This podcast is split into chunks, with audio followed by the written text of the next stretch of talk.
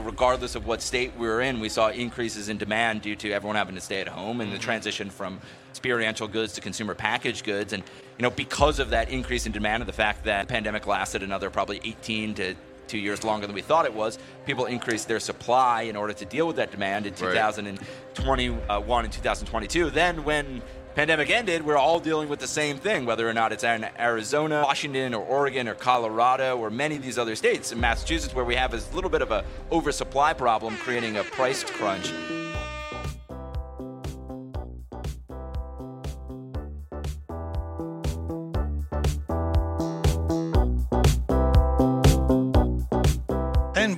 Are back at MJ BizCon 2023. This is episode one of 40, and we're going to see how this goes. You got to call out the numbers. It's a lot of 40s. Here with one of my co-hosts, we have a lot of good co-hosts. And uh, why don't you introduce yourself quickly? Uh, my name is Max Juhasz from Dope SEO. Uh, we're digital marketing for cannabis companies. We've been doing it since 2016. Max is an unbelievable uh, individual who cares about others, and everybody who's associated with MITA, everybody, the 80 individuals that are coming on the podcast to share some one, two, three, some ABCs of the different jurisdictions, so you can know who to reach out to and how business development begins in the different jurisdictions. Cares about you and cares about your education. They're doing this for free, and we appreciate these two individuals Absolutely. joining us. And I'm about to introduce them, but it's so cool that we're starting with Colorado as our first yes. podcast because you guys were 1st For the first, Yes. which is just appropriate. absolutely. This was not planned. I, I thought it was. I- it is a total. We have this giant program. We stuck in Colorado, Washington, New York, Mm-hmm. Thailand. We'd have all these states, and I. it- maybe it was like unconscious or something, you know. Yeah. So let's introduce you. Let's yeah. introduce you guys to our audience. Tell us a little bit about who you are, how long you've been involved in cannabis, and uh, then we'll talk about your company. But first, who you are. all right, I'm Alex Herding. Um, I have been an advocate since I was in high school in the 90s, um, right outside DC. That's where I really got the political activism, but I've been uh, a part of the, the legal market um, since 2009. I was a caregiver um, right after the Green Rush started um, when Attorney General um, wrote the Cole memo and allowed allowed the, the medical businesses to get started. So I was growing for patients then. I was working with uh, the dispensaries. And then when 2014 came around, I got one of the very first recreational license uh, for cultivating in Leadville, Colorado. Um, it got pretty pretty dicey there. I, it, with the with the FDIC shutting down the operation because of the landlord had a lease. It got complicated, but I convinced uh, a competitor of ours to actually hire my partner and I to design, build, and operate a world-class cultivation facility up in Leadville. So I got the start there. Um, I have a big background in uh, worker safety, so I started developing safety programs, worked with OSHA, um, have gone on as a, a consultant, and um, expanded into the quality management systems as well. So before we get to Andrew quickly, this is like such an important theme because over this 2009, 2023, you've learned to navigate not just Colorado but other states, and it's that navigating those waters Yep. that you have as a unique skill set and knowledge base that very few people have out there who are looking to jump from state to state. Yep. You see what I'm saying? Which is an unbelievable. I mean, you could be a consultant if you wanted to. You could be a I guess a lobbyist or a lawyer or something. You know, one of those guys that help people do that. That's what we're try- the information we're trying to get out of you. When did Colorado go medical? Uh, well, they actually passed the medical law in 2000, but it was 2009 when uh, Obama and uh, Attorney General Holder, they Holder, the, the, his office passed this, or uh, put The the op- Cole memo in. Yeah, it was the Ogden memo. In Oh, was it 2000. the Ogden memo? Oh, the Ogden and Wilkinson memorandum. I love this guy already. So, hey, so I want you to tell the history of Colorado in a second. Yeah. But first, let's Yeah. introduce Andrew and the history next. Yeah, absolutely. Thank you. Um, so my name's Andrew Livingston. I'm the director of economics and research at Vicente LLP. Um, we're the probably first and largest cannabis law firm uh, in the country. Um, and I was I started getting involved in cannabis and drug policy forum back in 2009 uh, when I was also in high school. Uh, well, no, yeah, a little after high school. Um, and uh, you know, started a, a chapter of Students for Sensible Drug Yes. Policy at, Nice. at uh, Colgate University in upstate New York. And then I, I worked Hold, on. hold. Uh, shout out to our program director, Larissa Ybarra, because I am already impressed by the quality of guest that you have managed to. Give her, that's Yay, great there, Larissa. Larissa. Give her a little thing. Yeah. You brought you brought us two superstars here. Yeah, Yeah. we've both been doing this for a decade Yeah, plus. I, so. I know, but I didn't set all this up, and she did, and this is perfect. Yeah. Go on. Oh, thank you, thank you, thank you, Larissa. Um, and so I worked on the Amendment 64 campaign uh, back in 2012, uh, and was kind of one of the first uh, non-lawyer, non-administrative roles at Vicente when we were six or seven people, and we are now in like seven states, uh, more than that. Wow. And so I do the economic analysis and regulatory policy analysis, but I helped to start up our compliance program in Colorado from about 2013 to about 2016. Um, and I help people navigate the patchwork of cannabis laws um, in Colorado, across the country, and across the world, uh, doing economic analysis and, and regulatory policy work. Dude, that's awesome. Yeah, So, cool. b- b- both of you guys, you know, uh, Your Honor, can I have them entered in as experts? uh, what, what, what, what do we That's say? That's actually a legal technical term, and you know, I'd have to be, in order for me to do expert witness testimony, I'd have to, you know, go through some processes. Okay. But yeah, I mean, okay. I, I will say I'm a relative expert. our, our courtroom and our judge is Yeah. okay with it. All right. Yeah. Well, thanks. We're, we're, yeah, we're, we're we're, here gonna, under the edify Yeah. you guys as, as authority experts. of uh, MJ BizCon. You know. Yeah. Uh, so let's let's go back to the beginning. Colorado went medical in.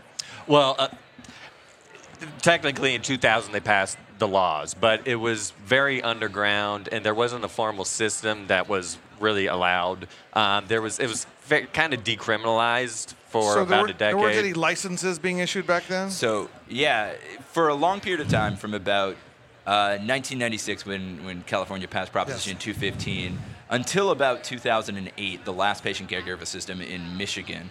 Um, it was a n- implicitly or explicitly non-commercial systems um, because at that time during the you know Bush administration predominantly, uh, no one wanted to license cannabis businesses because they were worried about putting state employees at risk for violations of federal law.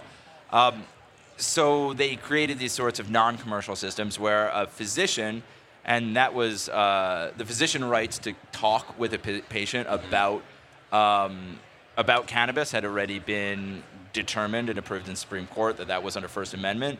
And so we, we had these kind of patient systems, and then either the patients could grow themselves or a caregiver, yourself, could grow them themselves. This turned uh, semi-commercial, particularly in California, back in probably about 2006, 2007, as the Bush administration was waning.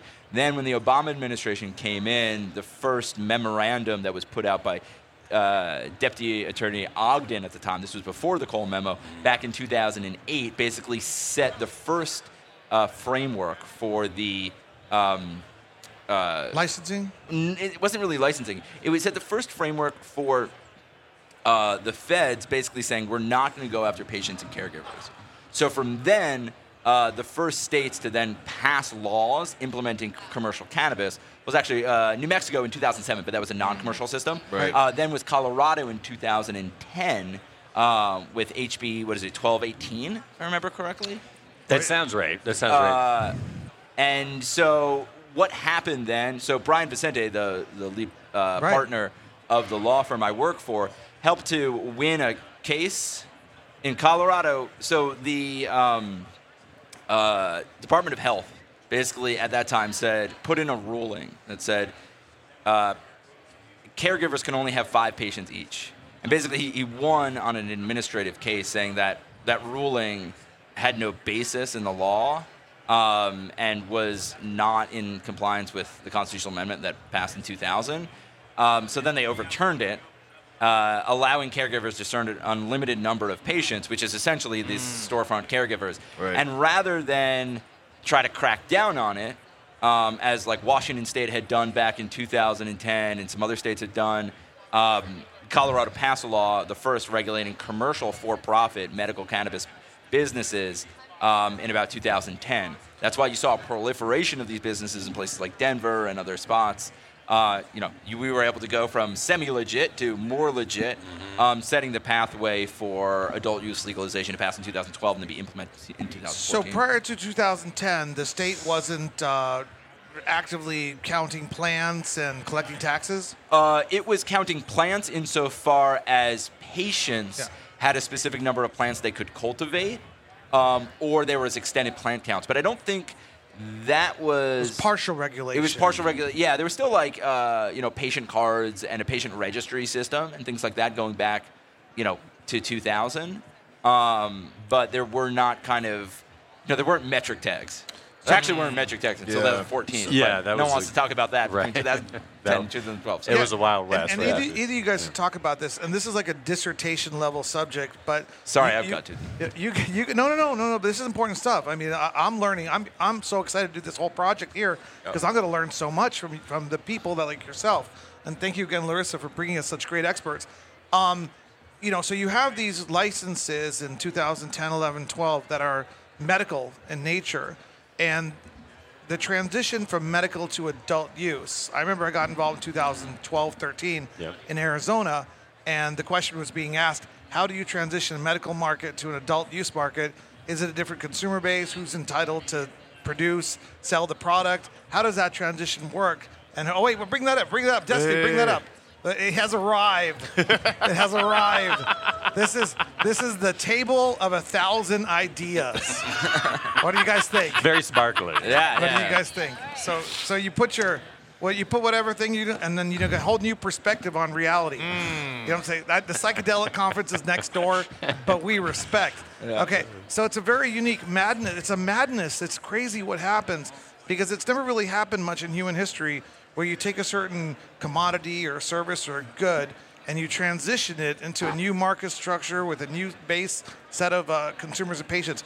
You want to reflect on that a little bit and talk about what happened in Colorado? Yeah, you know, actually, there, it, it actually parallels similar to the ending of prohibition of alcohol because there were- they were actually um, Walgreens actually became Walgreens because they were um, supplying uh, medical beer. And there was actually doctors and prescribing in a very similar way. Whoa. And so, um, you know, there, there's there's an interesting parallel there. But what I liked how Colorado did it, and I think how it, Everybody's doing it differently. it, everybody's doing Yeah. it differently, but it, it- the way I see it was more successful. It was there were some states like California that was they were early, um, you know, with the medical uh, their medical system. But what they did it was a nonprofit. You know, they created a nonprofit system, which I appreciate that they were out early in doing this, but the reality is everybody was in business to make money. And when, when, they, when they started in Colorado, it, it, the medical system was for profit, which was Right. more honest system. And so when they transitioned from the medical to the recreational, it was you know it was basically transitioning the license. You know, you didn't need the the the the, the patient's um, cards anymore. So it was it was a little more seamless than what you've seen in other states that were nonprofit. Right. And, and uh, do you want to reflect on this? Yeah, I mean, I would say that part of the issue in California in that transition is that while they had medical cannabis from 2000 so- from 1996, they never regulated their medical cannabis businesses until about 2015 with Oh God, that's So so you had long. a system of almost 20 years of a gray market, and the consumer base and the entrepreneurial base got used to what was, for a period of time, the best of both worlds, Right. which is a non-regulated, Right. semi-legal business Right. Right. to do what you want with Do it. Do what you right? want, and nobody's telling you what to do or how to do it. and it's Yeah. awesome. You know, it's like you can just, you know, you have patients come in and they can just give you a whole bunch of cannabis and you can figure it out. Thank you. Um, and you can run your business kind of without that degree of oversight. Then MAUCRSA, as it came in, had, you know, so many layers of, of California style bureaucracy that, you know, there was actually a rapid transition between regulated medical and then adult use and it actually kind of got mixed and merged together a little bit in a cacophony of, of trouble. Um, and so that's kind of where California started its issues. And then also they had too high tax rates and uh, too, too complicated of tax collection structure with the distribution systems. Some of that's been ameliorated a bit, but uh, they're you know dealing with the kind of the echoes of those problems that occurred um, mid last decade. If I was running a brand in cannabis and I was manufacturing in one of the states and I wanted to go national over the next five, ten years, I would hire you as my in-house general counsel. Well, thank you. I'm not an attorney, but but I uh, I can be absolutely your in-house general you know economic uh, analysis, and and uh, you know happy to have people reach out to me afterwards. I, I do No. economic projections and market analysis for pretty much every single state in the country, uh, and I've been doing this But for you work over for- a decade. for the yeah, law firm. for- I work for a law firm. I'm a unique individual in which there a law firm has an in-house economist. You're a unicorn, basically. yeah, No, you are. um, It's, this guy's ridiculous. Yeah, impressive. I've just been doing this for a while. So, so I mean, so have you. No, I, but I, I went sort of- great trying to figure this out, and I hear you. It's like trying to figure out the world, you know, and, and all the different laws and rules and regulations and ethics and morals and things that govern us. And Beliefs, eventually, yeah. you know, man can try as hard as he wants to, but uh, you know, eventually you can't figure everything out. But I'm, I'm listening to him. I'm like, maybe this guy's got it all figured out. I mean, the cannabis industry is, you know, they talk about it in At least in the cannabis industry. right, right. The, the cannabis industry is an is a national industry, but it, it's not really national. It's a it's a complex patchwork. Yeah. It's a quilt, right? Each Yes. state has its own unique design, and they are stitched together next to each other. Now, there are certain winds that will blow across the quilt in a way that affects everything, right? The Yes. pandemic, you know, regardless of what state we were in, we saw increases in demand due to everyone having to stay at home and the mm-hmm. transition from um, you know, experiential goods to consumer packaged goods. And, you know, because of that increase in demand and the fact that uh, the pandemic lasted another probably 18 to two years longer than we thought it was, people increased their supply in order to deal with that demand in Right. 2021 and 2022. Then when pandemic ended, we're all dealing with the same thing, whether or not it's in Arizona or whether or not it's in uh, you know, Washington or Oregon or Colorado or many of these other states in Massachusetts where we have this little bit of a oversupply problem creating a price crunch and that sort is of thing there is such thing as oversupply though? Isn't that uh, a better yeah, no, perspective? absolutely, because because you can't send cannabis legally out of states, Out of and, of, state, yeah. and of course there's always this certain degree that like um, you know illicit market diversion out of state is a Yeah. little bit of a of a pressure valve to prices. Yeah. that only works so much, particularly when you know during 2000 and you know 21 2022 a state like you know oklahoma was doing a lot more of that and kind of sucking some of that up and so you particularly when you know you, you build out a cultivation facility in some of these states colorado's less of an issue because uh, we have lower costs but you know if you're building out a, a facility in the east coast and your cost of production is you know $1800 a pound like you're not going to be profitable because Right. cannabis is going to come down to you know Yep. below 2000 at, I don't. Keep Yeah. going. I want to talk a little about the oversupply concept, though, Yeah. because we get into this all the time. Because you have all these policymakers, all these legislators. Everybody's trying to figure out what the right balance is, how the right market structure should be, right licensing structure, how many license. I am a free market Yeah, same. advocate, 100% unequivocally. I think we've created the drug war 2.0, prohibition 2.0, and that's not what Mother Nature called Yeah. for. So that's just my philosophical perspective. That's not reality. Okay. So, but when you use a term like oversupply, if a cultivator built a big facility, you know, and a, whole bunch of other cultivators build big facilities in New Jersey, they might go to legislature and say, no, there's an oversupply. We need to restrict The the, amount of, license- cultivations. But Yeah. really, Yeah. what they did is they, they, they up gobbled up the market too early and, and, and, and they made a mistake and it's Yeah. over and you're So- going to go out of business and tough cookies, tough luck. So on a, on a regulatory policy structure, there's, there's two primary ways states regulate supply. Sometimes they do both, but that's usually a little bit rare. They usually do one or the other, which is they're either going to limit the number of licenses, or they're going to limit the size and the speed at which those licenses can expand. Yep. So Colorado's got that second option, right? We have different tiers. Yep. You start at certain tiers and you can expand up, and you need to, in order to expand to a next tier, you need to demonstrate that you're growing at or near what is 85% of your plant count, Yep. and then you can apply and you can increase your your, your allotment. Um, Massachusetts does something similar. A handful of other states do something similar. Then there's places like Arizona, Arizona, which limits the number of licenses, but doesn't actually limit the number of the limit the cultivation Right, of each one of unlimited those canopy. licenses. Yeah, that actually has less of a supply constriction, right? Because what, what you're essentially doing is you have a handful of players that you have an unknown amount of cannabis on the market, where places like Colorado or Massachusetts actually know. They know the number of licenses, they know the allocated canopy. But even more so, if you look at some of the studies, so Colorado did some studies, um, one of my colleagues, Adam Orens, um, with uh, MPG Consulting, uh, and there's some studies out in Washington. When you look at underutilized capacity, so what that is is like how much uh, cat, cannabis uh, square foot has been allocated and how much is actually being grown. It's really only about 40 to 60 percent. So you, when you you think these regulators have control over supply, but to a certain extent, it's a it's like a marionette with too long of strings. They don't So it's- actually have it's control not a over real the good machinations. flow, yeah. Yeah, and so um, I'm not a fan of strings. no, I'm too- just not. Yeah, so I don't, I don't know if that metaphor fits for I'm, you, I'm, but an, I'm an Adam Smith guy. There's only one revolution, Yeah. and it's the revolution So- of freedom, and it takes different forms. So the, the, the fascinating thing, right, is that you say, okay, well, you know, Colorado is one of the few states that actually has gone. This is, you know, we're having a, a license decline on cultivation. Yep. It's been, about, I think, probably about 18 to 20 percent decline since its peak um, in 2021 or 2022 when we had about it was like 880 or so culti- adult use cultivation licenses. Yeah, but right. we had be, we had uh, in 2017 and 2018. It was 2018 and 2019. We had a, a decline in, in cultivation licenses previously when we went through an up and down. So this is actually our second up and down. It's larger than, it, than the one previously. I think it was only about an eight and a half uh, percent decline in the number of cultivation licenses back then.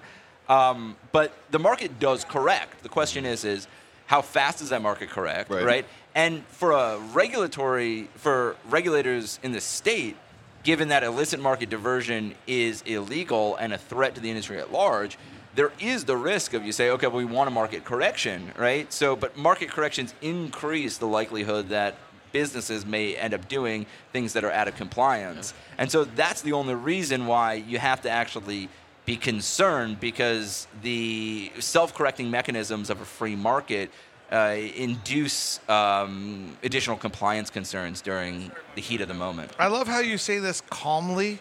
You know, me, when I start to talk about market opportunities and market structure, I get a little upset when I have to tell entrepreneurs or individuals that want to participate, your unborn child who one day wants to get involved in cannabis. Yeah, he's one and a half. So. that that, that Oh, okay. yeah. Yeah. So Yeah. 18 years from now, your son and daughter is going to say, "Hey, Dad, I want to do a cultivation," and you're going to say, "But there's this barrier created by the government that you first have to jump through." or Or, you can never get a license because they aren't issuing new ones. Right. There It you is. go. It it's like truly liquor licenses sad. in specific Yes. states It's- where it it's just has to be generational and handed down. I, And I, and I won't challenge you guys if you guys have particular like clients or stuff that you have to represent, but I refuse to live in a world that accepts that the government can get in the way of my hopes, dreams, and opportunities.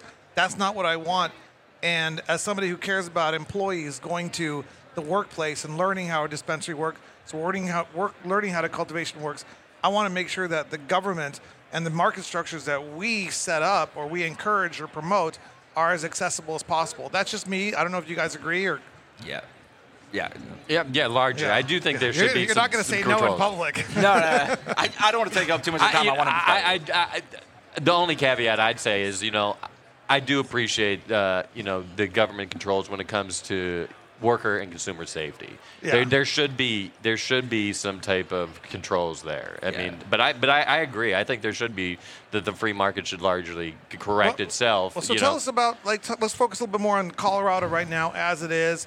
You know, I know when you asked the question, how's the Colorado market? It's so broad and there's so many different agendas. But give us a little reflection upon Yeah, your experience right now. Yeah, I'm, and obviously I'm interested in what a- you have to say, but yeah, you know, no, it, it's- it's one, it's the most mature market, right? And I mean, you, and you see some of the maturation going on, and, and some of the, the pain involved with it. I mean, it's a race to the bottom for cost of goods sold right now, so it is a real competition, Right. You know, and the one, the exciting things that I'm seeing on, and, and going back to the, the product safety side, and, and it actually frees up some of the, the potential burdens of, of the um, uh, some of the testing requirements is, uh, and I was just talking to some experts yesterday, and it's it's at a it's at a rulemaking process I- or a step that I'm I'm curious, but it's a HACCP, which is a hazard analysis and critical control point uh, requirement that well not a requirement that says if you can come in and these they call it HACCP, which is basically good best practices for food making and, and general kind of production of, of products that people consume. And so, uh, what what they what they're saying is that if you can come in and, uh, and and prove that you have you have better control over these hazards and contaminants. That they, they'll actually reduce your, your testing requirements, which a lot of people, the, the new testing requirements that came in, there's there's a lot of mycotoxin um, testing Right. that a lot of people fi- find extremely burdensome. So they're actually giving, you know, some of these operators additional, you know, uh, options to reduce that burden by proving that they can keep the product safe. So, what are the best? Uh, and I want uh, think about this question for a second because I want to make a comment. But the, what are the best opportunities, the best places to get involved in the market in Colorado right now? Just ho- hold your thought for a second because I do like to say we don't say race to the bottom around here. We say the natural point at which cannabis should be produced and cultivated and all those kind of things because that's a matter of perspective again. And those policymakers, when they hear race to the bottom, they think there's a problem. But there isn't a problem. The price should come down to where it belongs naturally, and that's best for the patients and consumers. And I challenge anyone in this industry to set, tell to to to share with the patients and the consumers that they don't want the prices to come down and they want to be protected by government regulations. There's no reason for an agricultural product, regardless of whether or not it's grown indoors under LED lights, to cost more than $1,000 a pound to produce. Right. Right, but we do have the safety and concerns that are very genuine. And, and sometimes those additional costs are unnecessary regulatory burdens. So we Yes. need to look at how we can, you know, advance efficiencies there. Now- and honestly, one of the things that Colorado is doing in the way that they're shifting from, you know, the frequency of testing to kind of outside of the cannabis industry, how food product safety testing occurs normally. It's not that every single, you know, batch of chickens it's tested. It's that there is hazard and critical control point analysis, good manufacturing practice standards, and you know random testing from the federal government or, or your local regulators that come in. Um, Yeah. And so that testing, you know, we have a, a sophisticated food product safety testing outside of the cannabis industry that we just haven't implemented in the same way for cannabis because of uh, one, some of the, the structures for good manufacturing practices the initial businesses couldn't meet. Uh, and so they kind of overcompensated with that with the frequency of testing, which Yeah. just adds variable costs rather than initial capital So, costs. do you have an answer to that question? What are the best market opportunities in, in Colorado right now? You know, it is. It's a tough market. I mean, and what I would tell people is if you can find a good location for dispensary, I, if you're not already involved in cultivating or extraction, it's going to be really hard to get involved. What I the opportunities, if you want to be a part of the plant touching industry, I'd say it's it's a good lo- it's location, location, location. If you can find a good spot for dispensary, there's always opportunities there. And I, and honestly, I think the uh, the infused product market really has has you know there's so much creativity that you can infuse it in you know topicals and edibles and drinkables. I think there's there's still plenty of opportunity there. You know, I- I could geek out with you guys all day long. Our producer, we got to wrap this one Yeah. up. This is why I came to MJ BizCon to sit and have these conversations talk with guys like smarter you. people. I know, I know more now than I did Yep. when I sat here, and I love that. Uh, that is absolutely awesome, and so does our audience. Are you guys accessible to our audience if they Yeah. want to reach out to you? How do they get in touch with you? Absolutely. What's the best way for people to get in contact with you? Um, so first off, people should go to uh, VicenteLLP.com. You can find me. My name's Andrew Livingston. Uh, shoot me an email, uh, a.livingston at VicenteLLP.com. Happy to chat with people. Um, and uh, you know you can find me on uh, on LinkedIn as well. Uh, reach out to me, and you know I'll, sh- I'll shoot you my email, and we'll, we'll correspondence from there. And I'm, I'm, I'm looking to, to, to take in new clients. Uh, you know, looking to, to expand the econ department. Uh, you know, at the firm, and you know, really at this point in time, it's about understanding that complex nature of different regulatory systems, whether it's in Colorado or nationally, so that you can figure out how to capitalize on the you know economic opportunities that exist. Because Nice. right now, cannabis businesses are being sold for cheap, particularly in Colorado. So you know, if you're an investor who hadn't jumped in, now is actually not a bad time to if you have the capital to you know take it the extra you know 12 months until the the rebound of the the market in the state. So you have so much more to offer. People, you reach out to him, call him. You know how to get in touch with him. Thank you for being course, here. yeah, yeah. Absolutely. And now, how do people get in touch with you? and So- Some closing thoughts. Yeah, so I'm with ICS Consulting Service. You can find it at icsconsultingservice.com. We help with compliance uh, um, issues and also worker safety, product safety. We can it also provide people with additional resources if they're looking for it. But And we're ob- here to help. Obviously, total expert on Colorado. Are you doing compliance cross Yeah, country yeah, too? nationally. Yep. Ouch. So we didn't even get into that. Yeah. Oh man. Yeah. Give these guys a call. Yeah, call. quality management systems, worker safety, a whole other Yeah, it's a wormholes that we can go down. yep. We got to keep these at 30 minutes, and this has been one of my favorite podcasts It's that the I've first ever one. done. It's the first one for the for you know it's the first official MITA Unshackled one, from MJ MITA BizCon Unshackled from MJ 2023. BizCon. I mean, this is. This- So this is officially my favorite one. I feel like we just, yeah. One and only. It's like we just set a bar. We will be back with episode two, episode three, and the rest of the MITA Unshackled state by state series here from MJ BizCon 2023. Thank you guys for being our first Thank guests. you. Yeah, thank you. Appreciate it.